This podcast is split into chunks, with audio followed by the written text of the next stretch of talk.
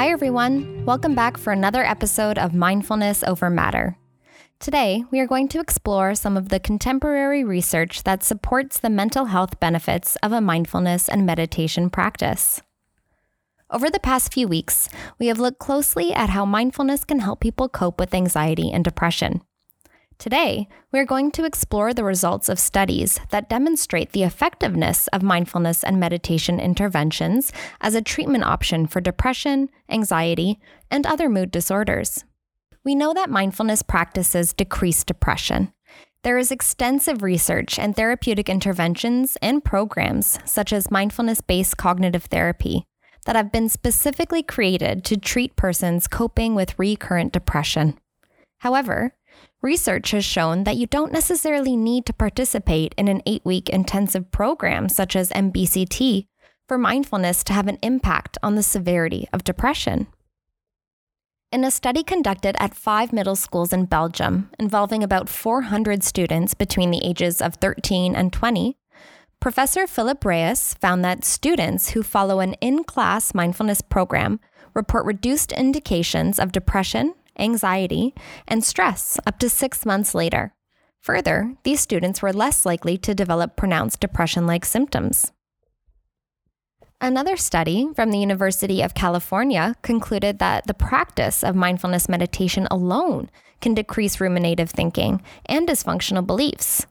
Another study has also found that mindfulness meditation may be effective to treat depression to a similar degree as antidepressant drug therapy.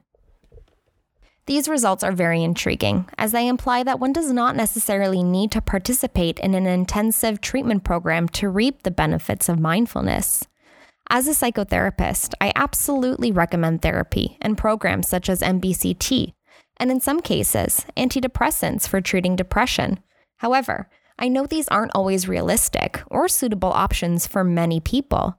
Therefore, mindfulness meditation offers us an additional and accessible treatment option that you can learn and practice independently or with the community that is proven to help individuals effectively cope with symptoms of depression. We also know that meditation practices help regulate mood and anxiety disorders. To date, there is a wealth of research and studies that have concluded that practices such as meditation, meditative prayer, yoga, and other techniques that elicit the relaxation response in the brain are proven to help with symptoms of anxiety and other mood disorders.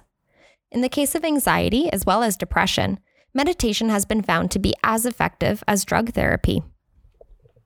A study from the University of Wisconsin Madison has found that practicing meditations that encourage open awareness, such as Vipassana meditation or mindfulness meditation, can actually reduce the gray matter density in areas of the brain related with anxiety and stress.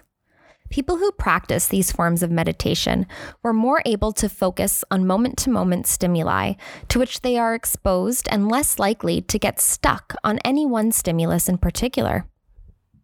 These methods of meditation, which encourage an open awareness to external and internal sensations and experiences, involve non reactive monitoring of the content of these experiences without judgment as they appear from moment to moment Based on these findings in previous episodes, we know that meditation has the ability to actually change the physical structure of the brain, as practicing meditation can increase or decrease gray matter concentration in different areas of the brain.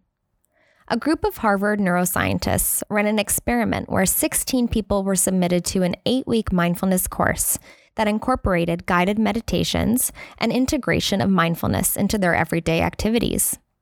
At the conclusion of the intervention, MRI scans showed that gray matter concentration increases in areas of the brain involved in learning and memory, regulating emotions, sense of self, and perception, all components that are directly and indirectly affecting our mental health.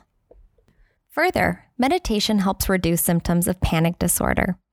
In a research study published in the American Journal of Psychiatry, 22 patients diagnosed with anxiety disorder or panic disorder participated in a three month meditation and relaxation training. The results found that 20 out of the 22 participants had substantially reduced symptoms of panic and anxiety.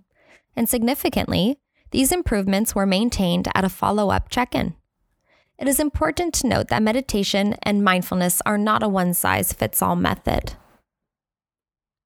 As you can tell by the results of this study, two out of 22 people did not find meditation helpful in treating their panic and anxiety. This is normal. Not everyone responds the same way to an intervention because there are so many complex factors that contribute to our symptoms, our ability to cope and recover. If you've tried mindfulness and meditation to cope with anxiety, depression, panic, or other mental health disorders and found that it wasn't helpful, there are other options. It might also be helpful to reach out to a therapist who specializes in mindfulness based interventions, including but not limited to mindfulness based cognitive therapy, mindfulness based stress reduction, dialectic behavioral therapy, and attachment and commitment therapy. It's now time for our Mindfulness Monday challenge. This week, I challenge you to observe both your social media and regular media that you follow, watch, read, engage in. I encourage you to look at the connection between the media that you consume and how it makes you feel.